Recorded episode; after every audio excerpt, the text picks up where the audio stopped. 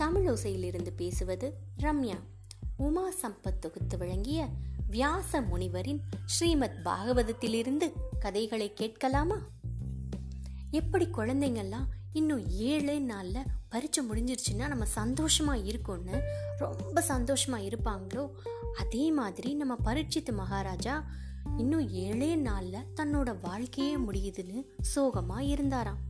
மக்களோட நன்மைக்காக காட்டுக்கு வேட்டையாட போனவர் விதி சர்வ சாதாரணமாக விளையாடிருச்சு அங்க ஒரு சின்ன பையன் கொடுத்த சாபம் மிகப்பெரிய மன்னனோட ஆயுளையே எடுக்கும் அப்படின்னு யாருக்கும் தெரியாது. ஆமாங்க பாண்டவர்களோட வம்சத்துல கடைசியா மிஞ்சி இருக்கிறது பரீட்சித்து ராஜா தான். அவரையும் மரணம் துரத்திக்கிட்டே இருக்கு.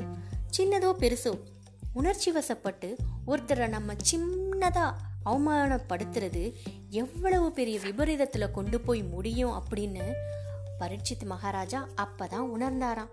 அதுவும் அவருக்கு நேரப்போவது சாதாரண மரணம் இல்லைங்க.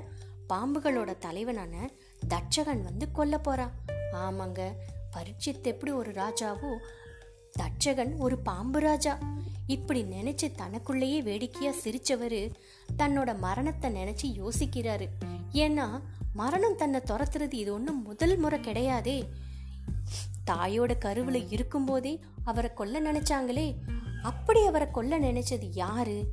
எதற்காக அவங்க மேலே அப்படி ஒரு கோபம் தாயோட கருவில் இருக்கும்போதே ஒரு குழந்தைய கொல்ற அளவுக்கு என்ன ஒரு வெறி? இந்த இதுக்கெல்லாம் காரணம் யாரு?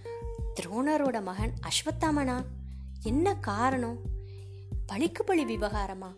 இதெல்லாம் ஏன்னு நம்ம அடுத்த எபிசோட்ல பார்க்கலாமா?